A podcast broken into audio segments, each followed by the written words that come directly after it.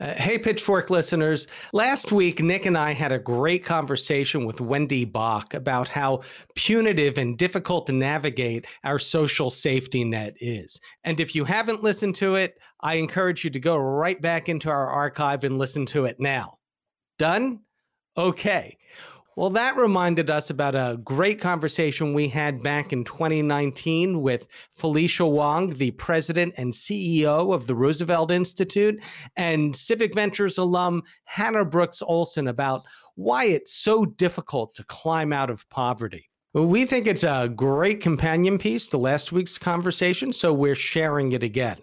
And while I have you, I just want to let you know about our new weekly newsletter, The Pitch.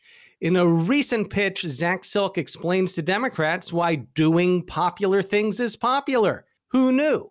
So, if you're interested in the latest economic data and analysis, please subscribe to the pitch at civicventures.substack.com, or you can find a link in the show notes.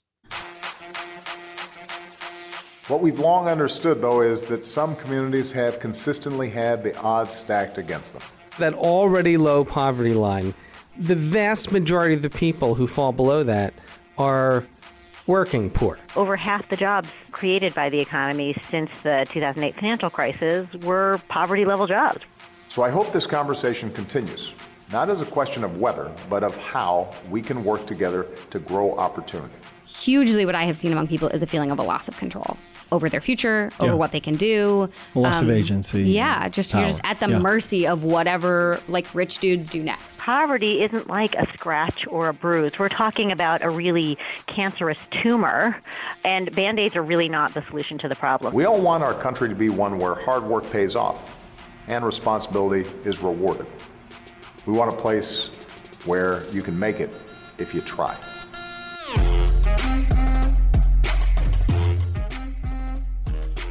From the offices of Civic Ventures in downtown Seattle, this is Pitchfork Economics with Nick Hanauer. A pointed conversation about who gets what and why with one of America's most provocative capitalists.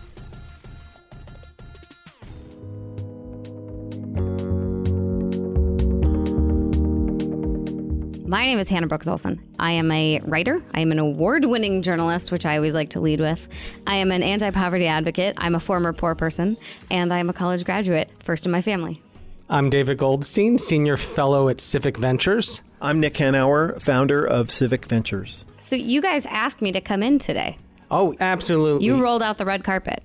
We rolled out the red me. carpet, Hanna, partially because we miss you, and partially because, you know, this is an episode on poverty and why it's so hard to get out of poverty. And uh, Nick and I know a lot about the numbers, but we are these spoiled, privileged uh, white men who actually never experienced poverty ourselves.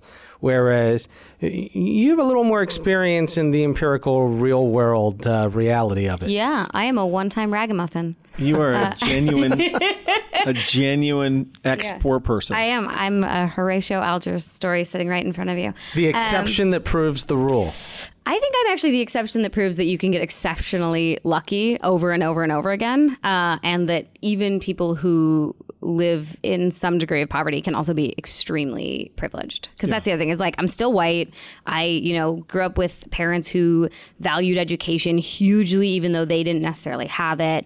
Um, yeah, you were already a thousand times. Yeah, but but I also you know I live in a family where both my siblings who are also extremely extremely smart both don't have college degrees and they have um, very sort of uh, my sister especially is like a total like more of an American dream than I am. She's a small business owner with no degree, and she's amazing at it.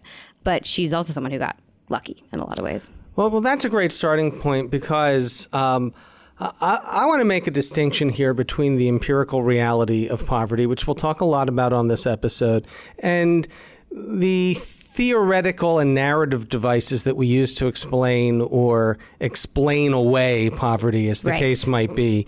And I just want to focus for a moment on the theoretical side and the what we consider to be the relentless logic of the market and the way that it compounds advantages right. and disadvantages over time. And we mean that quite literally. Nick, I mean, throughout the series, we have made this distinction between the neoclassical orthodox economic model of the economy as a closed equilibrium system and the emerging science that models the economy as a complex, adaptive, and evolutionary system. And this is really important because in an evolutionary system, we are literally talking about a process of differentiation, selection, and amplification. And just like in an ecosystem where you are evolving new creatures, we have a market economy that will amplify very small differences, little differences in adaptation. And uh, you can have very small differences in starting point or even just tiny, seemingly insignificant random events. And that can result in very large outcomes that seem outsized compared to where you started. I mean, I, I think one really good example is the last, so say the last 10 years I graduated from college in 2009, which was a great year to graduate from college, if anyone recalls 2009. And now uh, I'm in my 30s here in Seattle, Washington, one of the most expensive housing markets. And so it feels like both my starting point as I like kind of entered into adulthood, and then now when I should be like really like tying it up, I'm I'm I'm waiting for the bubble to burst before I can do anything. And not because I made necessarily bad choices, literally just because of how old I am and right, the yeah. year I was born and, and, the year things happened. Right. And by comparison, I graduated, I'm old, so I graduated college in 1985 with a degree in history at a time when the economy was really strong and companies said, hey, you're a smart kid who graduated from a good school and you're trained to do absolutely nothing. Come Great. over here. We're going to pay you a decent white Here's collar wage and we're going to teach you how to do the job. And as a result, uh, I own a house in this amazingly expensive housing market that I bought 20 some years ago. In an up and coming neighborhood. In an up and coming neighborhood. And I feel a little bitter about about the generation before me when they got those houses for uh, a quarter of the price oh that I paid. Gosh. But my God, you kids. Yeah. So the question, I mean, that we're talking about is like, why is getting out of poverty so hard? And a big part of it is you can't predict any of this. You can't plan around this. There is no decision making process you can make to change, first of all, where you're born, again, yeah. which benefits you have right at the beginning, and then also what kind of economic climate you graduate into. I mean, the cost of college has increased by like 200% since I graduated, and I'm still crushed by student debt a decade after graduation. Right. College graduates are carrying more student loan debt than ever before. In total, 44 million Americans owe nearly $1.5 trillion, and on average, a 2016 graduate is on the hook for about $37,000 upon receiving that diploma. I don't even know how this so generation do, do you have, do you have student debt? I do. How much? Uh, I have now. I think I'm down to like 11 grand, hmm. which I graduated from college with some amount that now seems relatively small in comparison to other people. I want to say I graduated with something like seventy thousand dollars in debt. Seventy thousand, and it seems small because all and all I have is undergrad, crap. and I worked the whole time. I paid for my summer classes in cash with money I made as a waitress. I like was uh, constantly working. I mean, I was. Kind of remind me where you went to college. Western Washington University. I went to a state school. And you still racked up seventy thousand dollars. No one in my family knew that going to school out of state was more expensive, so I went to the school that had a teaching college, which is what I was going to do originally. Ah. Yep. And I, I mean, I paid as little as possible. Like it was as absolutely little as I could. Like my degree is twice as expensive, because I couldn't pay for it up front, wow. which yeah. is another way that we keep people poor. But yeah. if we let you off the hook and forgave your loan, I mean, think about the moral hazard. You might go to college a whole second time, yeah. and this time yeah, you might get a master's degree, and actually and actually become Learn a teacher, which is so low paying that you couldn't, you still couldn't afford to buy a house. I mean, that's the thing, you know, when you talk about like what what is the answer? Is it education? One thing I would say is it's not education as long as people can't afford. You know, I mean, I told my partner one time that if our house was on fire, I would save the dog in one arm and my degree in the other because it's the two things that I love the most in the world because I'm so proud that I like finished school. But God, it is so expensive. And so I think when we talk about getting out of poverty, it's really difficult because there's again just so many different forces every step of that way like there's some other way that it's whittled away, right? Like mm-hmm. if it's not healthcare costs, it's childcare, or if you're, you know, people of my generation are starting to get, and Goldie's, I guess, too, is with being the sandwich generation, right? Where like, I guess we all kind of are in this, where you have kids and parents, both of which you're caring for. And so that can like knock you down a bunch of different ways. Yeah. And you know, there's like there's like little stuff. So my parents live in rural Oregon, or they live in like Eugene and outside of Eugene. So after college, like I could not move back home with them because if I did, I would not be able to work. Like, what am I going to do? Right. Like living out there. So I moved to Seattle because I got a an internship again. A time I was very lucky. Someone gave me an unpaid internship in 2009. So also I was a cocktail waitress and also I was a barista and also I took on a lot of odd jobs that year. But during that year, you know, when I was working bananas hard just trying to like pay rent, stay afloat, my friends who had parents who lived in Seattle who were from Seattle had a huge advantage just cuz they had somewhere to crash for free. Yeah. I did not have that, right? You know, or they had parents who helped them out with rent. Like Yeah. I earn more than my parents ever have now. And I'm a freelancer. So like bracket your expectations. And I pay my own health insurance and I'm just throwing money, heaping money at my student loans. And I'm still doing great, like by my account, Yeah. because we like can go to dinner and it's fine. Yeah. And I'm able to save money. But it's it's because we're lucky. It's not because of any decisions we made. So like when we talk about like who is poor. There's so much moralizing that goes into it when I think we really need to be thinking a lot about luck, circumstance, and like who's born on third. And that's the biggest aspect of luck is how you're born. Whether you're born poor, born middle class, born wealthy, Born white. born white. Or born in a place where there's jobs once you get out of high school, you know? Right, like which was different back in the 1960s when you could be born into a small town in the Midwest and uh, graduate high school and get a union job Yeah. at the local factory where you were guaranteed a middle class wage and and a mo- pension. Right, and vacation and benefits and so forth. You know who knows a lot about this stuff? Our friend Felicia Wong from the Roosevelt Institute. So we thought we'd touch base with her uh, about some of the metadata on poverty, what we can do, and also whether or not we're even talking about this right.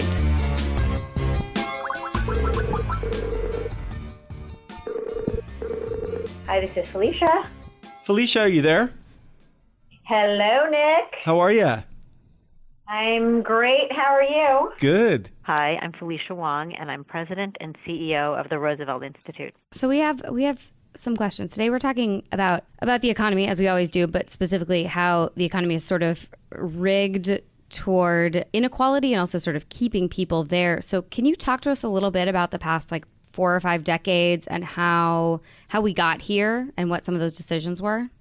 Well, I think part of the problem is that for many decades, at least since the 1980s, um, you know, we have thought about uh, people in poverty um, as needing certain kinds of programs, right? Food stamp programs, other kinds of TANF programs. And look, these kinds of programs in the poverty alleviation frame generally is really important, but in a way, these are kind of like band aids. Like, these are not the right policies because they are not really cures. And one of the other problems is that poverty isn't like a scratch or a bruise. We're talking about a really cancerous tumor, uh, and band aids are really not the solution to the problem. So I think it's important to look at much deeper ways in which the structure of, of our economy is actually driving poverty. Right. And so, you know, Felicia, what I often say is that people are poor because they're not paid enough money, Right. which seems Right. really obvious. It's so simple. yeah, it's really super simple in a capitalist economy. You know, you're not poor because you don't get food stamps. You're not poor because you didn't get rent assistance. You're poor because you didn't get paid enough money uh, by your almost certainly by your employer. To, to be clear, there are some people who don't have jobs. Sure. There are people who definitely in our society, and and to be fair, in every society, can't actually can't take care of themselves and, and, and may not have the capacity to have a job. But that's a relatively small proportion of the people in our country who are struggling. The vast majority of people who are struggling actually do have jobs and are still poor. So how do we get there? Well, you know, I think one of the ways I like to think about this is the way like Martin Luther King thought about it. You know, his Poor People's Campaign from the mid 1960s really talked about Yes, he definitely talked about the number one thing was a meaningful job at a living wage for every employable citizen. And he talked about access to land and he talked about access to capital and he talked about, you know, the right to organize. So all of these things together are the things that actually our economy doesn't do well at providing for most people. And that is why people are poor. Right. Right? Some people have little or no capital. They have no hope of getting it in a capitalist economy, as you often say, Nick, as you just said, right? Some people live in places where work has totally disappeared, where there is no hope of work. You know, there remain, even in an economy that looks very bubbly, like our economy today, there remain neighborhoods where black men are still at 40% unemployment, right? Black men of working age. Um, some people who have jobs, they can't organize for better wages.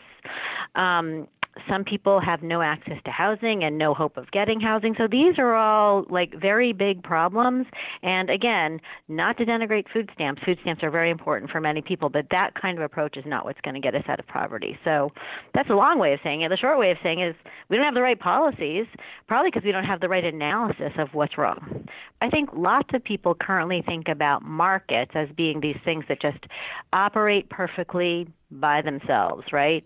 And that if a market is operating properly and government gets out of the way, then you know the supply curve and the demand curve are going to cross, and that people will be paid what they're worth, and that you know all people will be able to live a decent life. Um, but actually, that is not the way markets work. Markets are structured to work for some people and not for other people. So that we talk a lot at Roosevelt about the rules that we need to structure markets so they actually do work properly. And one of the things that we've seen now, just by way of example, is that the increase in corporate power, for example, in our economy, means that we um, have companies that are making tremendous numbers of profits, as you have said, Nick. Yeah. But those profits are actually going right back to the executives um, who take those profits out of the company um, in the form of stock buybacks, and they're not actually being uh, transmitted back to workers in the form of wages. So that, get, that gets right back to where you started this conversation, Nick. People are poor because they are not being paid enough money. Yeah. So what we need to then focus on are the rules that either allow people to do that or don't allow people to do that. The Right. rules that would require paying a living wage or not. Yeah. So I I have a question then, and this is sort of a kind of a big question, but um, how do you Right. get then from the market will fix itself to we have to step in or sort of ensure that this this playing field is leveled? Well, you know, this is an answer you would expect from somebody like me because, like, I run a think tank. But, like, yeah, you have to look at the data, right?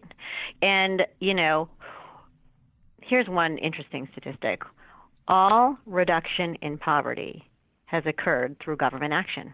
It's government that reduces poverty rates. So 50 years ago, 1967, the poverty rate was 27% without tax credits and benefits. Um, today, that number is 16% if you include tax credit and benefits, and all of that is through government programs. This is, you know, based on some work that Jason Furman recently did.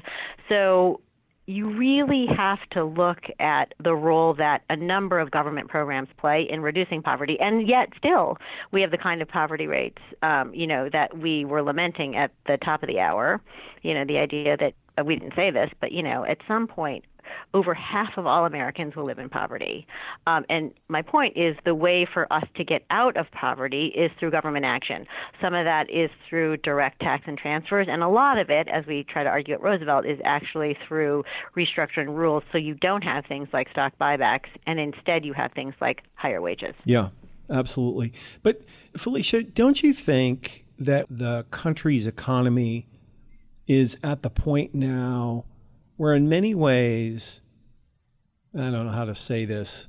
I don't mean to say that poverty isn't a problem, but it's almost becoming a second order problem as most people in the middle class become poor, Yes. right? Like our language doesn't capture this very well because we only have one word for poverty, poor, right? Right. But Well, and but- most people think of themselves as middle Right. class, right? Even people who Right, earn right. Yeah. well below the poverty line still consider themselves to be middle class. yeah, Right. But frankly, we don't think about it that way at Roosevelt, really, for exactly the reason that you suggested, Nick, right? That because it's really not about a small fraction of poor people. Yeah. It is really about the disenfranchisement and the lack of power and agency of the vast majority of Americans. And frankly, I think it's one of the reasons that Occupy took off in 2011 was because the tagline, We are the 99%, like that really resonated.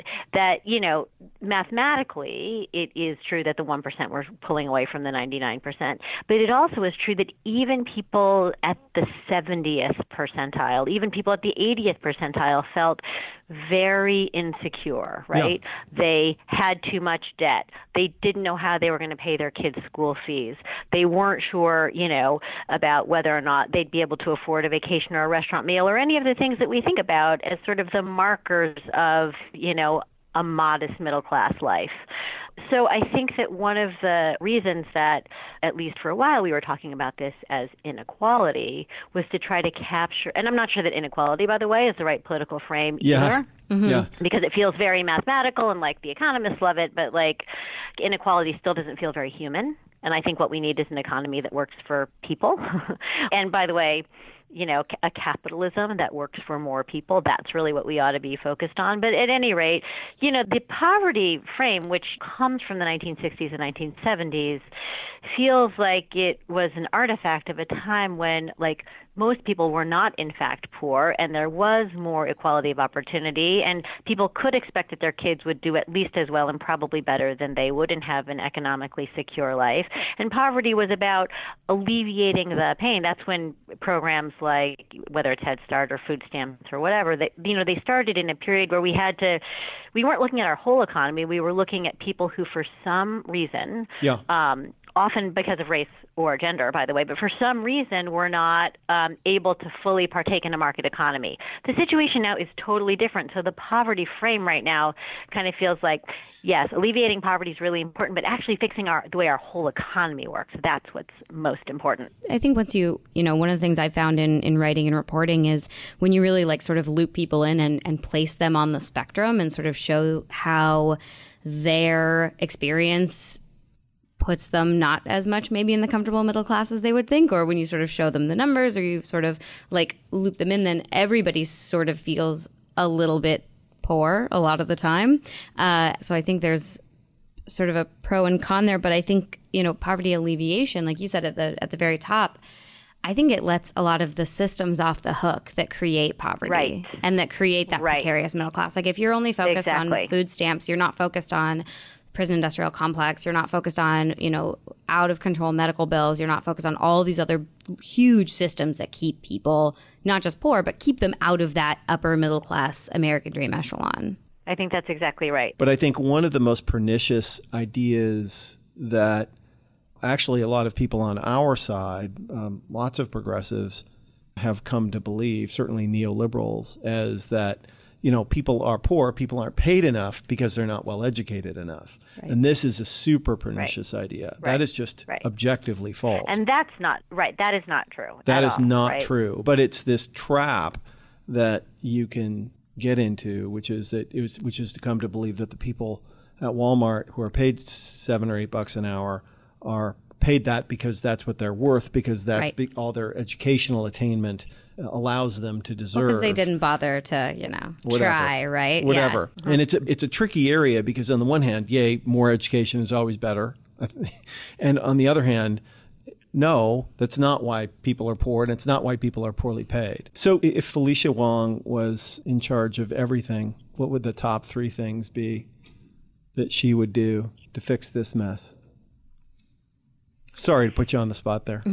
Oh my gosh. Well, you know, I do a couple things. I, I would definitely think about ways to kind of right size and or right incentivize uh, large companies and and you know kind of I would go uh, in the direction of Elizabeth Warren's new kind of accountable capitalism bill which mm-hmm. talks about all the, all kinds of ways in which very large companies need to actually be good corporate citizens. Mm-hmm. So that's one thing I would do. Um, I think the second thing I would do is to really make sure that kids of all races have enough capital, enough potential to have some kind of wealth. So whether it's a kind of baby bonds or like something so that at the very beginning of your life you start out with at least some fighting chance for opportunity. Um, and then, you know, the third thing I would do, well, do I get? Can I have four? Yeah, you can have four. We're going to okay. make a special right. exception for you. Right. The first thing I would do is to, and this is actually the hardest thing. I would absolutely desegregate our schools and our neighborhoods. I mean, I realize you, you said I could be like yeah yeah yeah you can right? yeah, but yeah. like you I can just impose your will that, on the world. I think that the idea that we are so divided geographically by race and as a corollary by income and or wealth is absolutely pernicious. So I would desegregate. And the last thing I would do is like make sure that we have a democratic institution, small d, not big D, like actually have a functioning democracy because I believe that only when people continue to have input and agency and voice in making all these decisions, only then would a system that you set up reasonably well from the beginning be able to have yeah. any fighting chance of self sustaining. So those are the four things I would do. I think I, that's really awesome. Those are very close to the four I wrote down. I wrote overturn Citizens United and uh, strengthen the Voting Rights Act as one. So I think we're on the same page there, Felicia. Same thing. Same thing. You've got the legislation. I've got the you know principles. But it's all the same. Yeah. all right. Well, Felicia, thank you so much for spending a few minutes with us chit chatting about this stuff. It's great to talk to you. Great to talk to you. Thanks so much to both of you.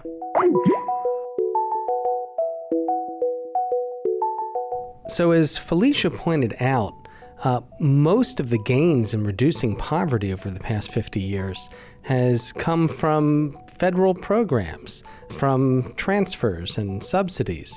But even after that, we still have 16% of Americans living in poverty, which of course is a disgrace in the wealthiest country on earth with an unemployment rate of only 14%.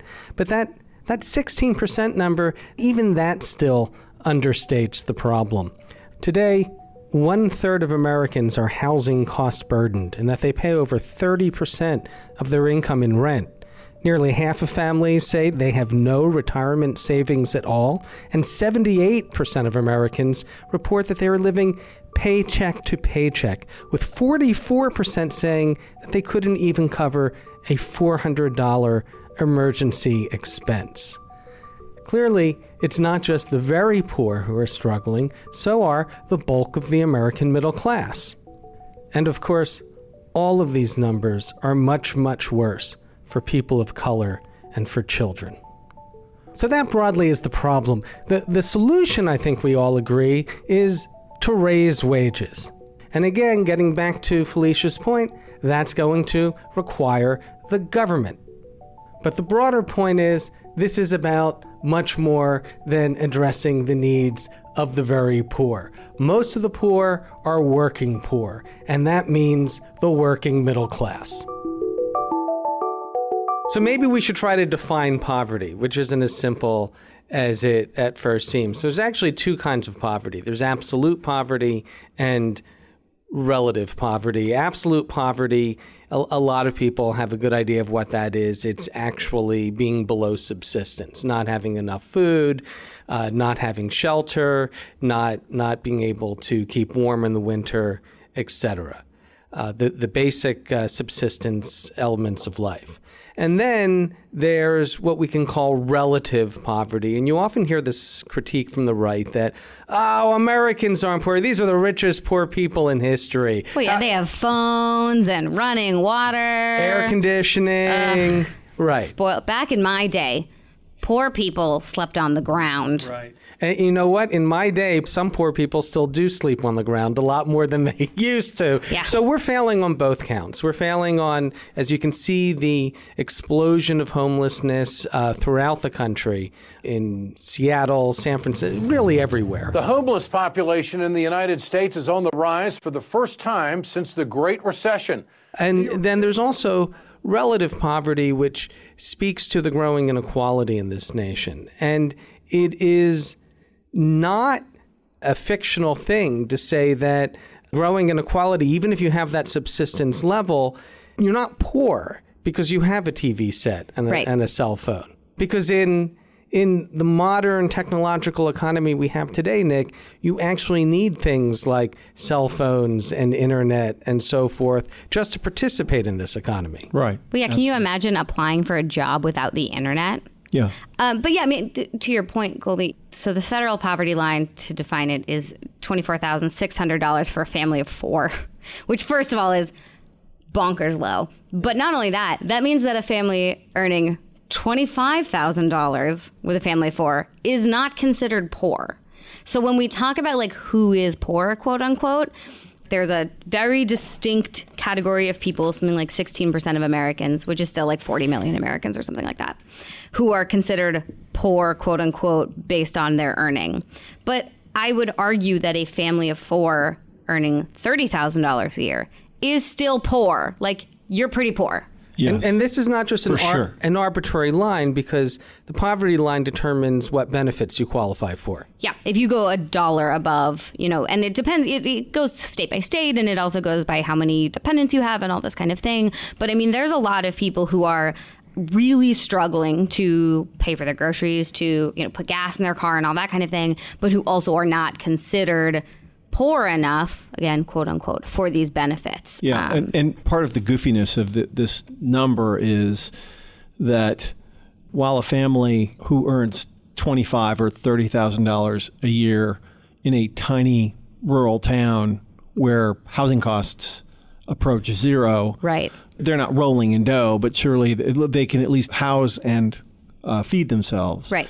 But a family of four earning twenty-four thousand six hundred dollars a year in a city Yeah. in the United States of America, certainly a city like Seattle or Portland or San Francisco or LA, they are like way poor because Yeah. you can't even get a one bedroom apartment in a place like Seattle for two thousand dollars a No, month, right? no, no. I, And, I was yeah. just looking at the um, Yeah. national low income housing at the um, out of reach data that they do every year. I was just looking at this today, and you have to earn something like twenty seven dollars an hour um, to earn a one bedroom in Seattle, which is almost twice fifteen dollars minimum wage, which is then a hell of a lot more than twenty five grand a year for a family of four. for a family of four. Right. But if you're earning again thirty thousand dollars in Seattle, you're pretty damn poor yeah. and you still are not necessarily uh, eligible for a lot of different kinds of benefits. And so it's not as though, you know, one of the things that people who have not been poor, not recently been poor, uh, will sort of part of the mythologizing they do is that,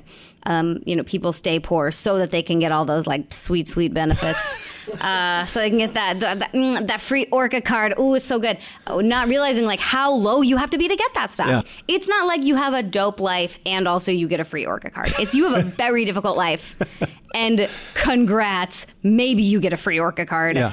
You can now go to your third job. Yeah, remind us what an Orca card Oh, is. sorry, that's the bus pass we have here in Seattle. Uh, so in King County, you have the bus pass, and if you're like a senior or you're uh, poor, or you're a teenager, you can get a reduced Below pass. that poverty line, Yeah. you get a. You It's our a- version of a Metro card, New York. Okay. Right. Now they and, understand. And, and to be clear, that already low poverty line, the vast majority of the people who fall below that are working poor.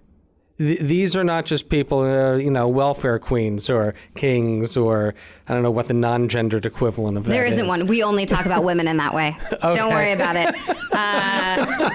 Don't worry your pretty head about yeah, it. don't even say Yeah. Wel- The- welfare right. Steves is what I'll be right. calling it. These are these are mostly working poor, and that means they are poor not because they don't have jobs.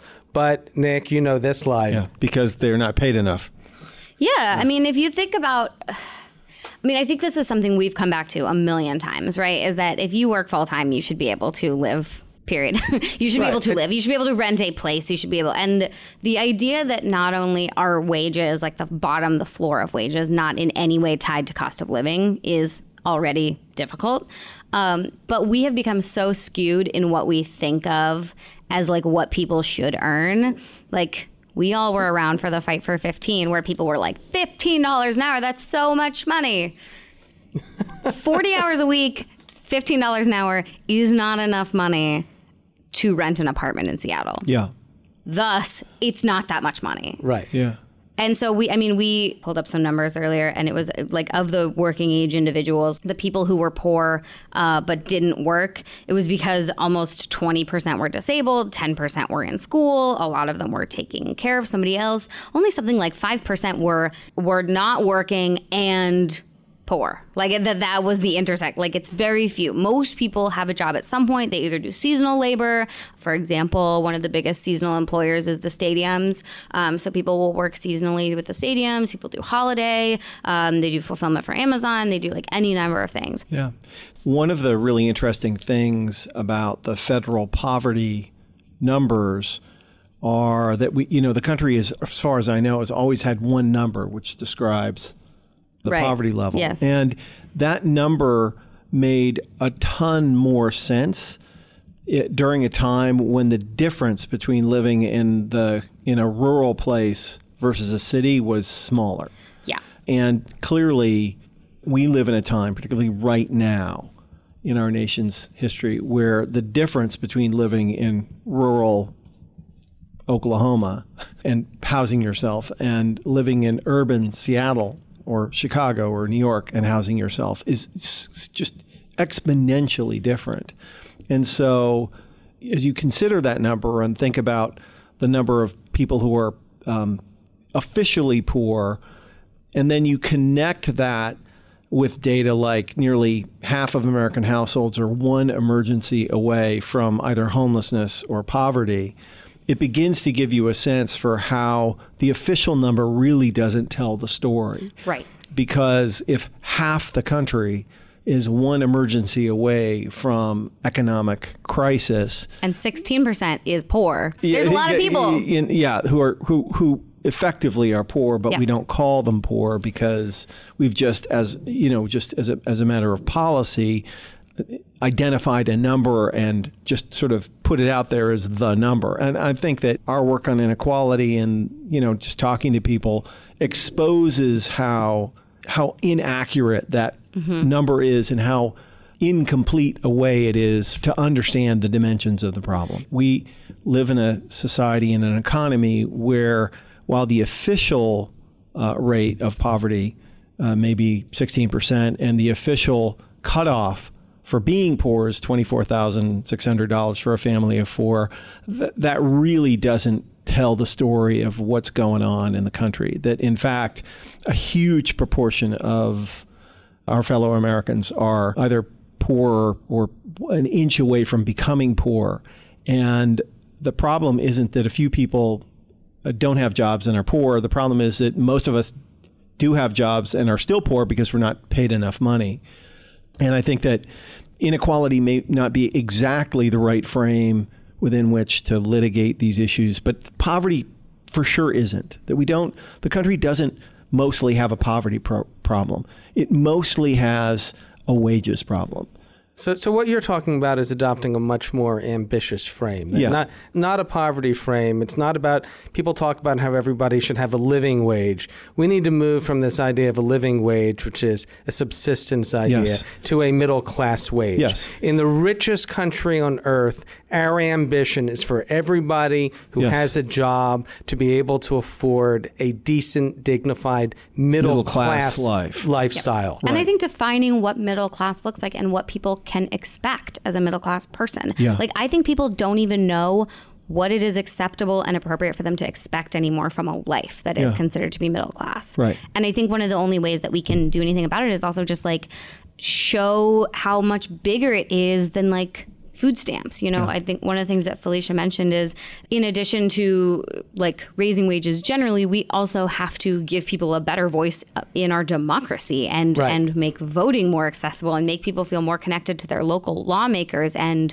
um, generally be sort of involved citizens to feel like they have some control over this because I think hugely what I have seen among people is a feeling of a loss of control. Over their future, over Yeah. what they can do. A loss of Um, agency Yeah, just you're just at the Yeah. mercy of whatever like rich dudes do next. And, and you can't ever really be middle class if you live in constant fear of falling out of the middle class. Yeah. Yeah. Or of your children not being able to stay in the middle class. I mean, I think true middle class life means not having to think about this shit all the time. Correct. like, I really Correct. think that's the That's goal. it. Like, if you can just like buy groceries and not think about it, you're middle class. I, I, I think you've nailed it, Hanna. Um, Had a lot of time to think about this stuff. On the next episode of Pitchfork Economics, we'll be having a COVID economy retrospective with economic historian Adam Tooze. Pitchfork Economics is produced by Civic Ventures. If you like the show, make sure to subscribe, rate, and review us wherever you get your podcasts. Find us on Twitter and Facebook at Civic Action and Nick Hanauer. Follow our writing on Medium at Civic Skunkworks and peek behind the podcast scenes on Instagram at Pitchfork Economics. As always, from our team at Civic Ventures, thanks for listening. See you next week.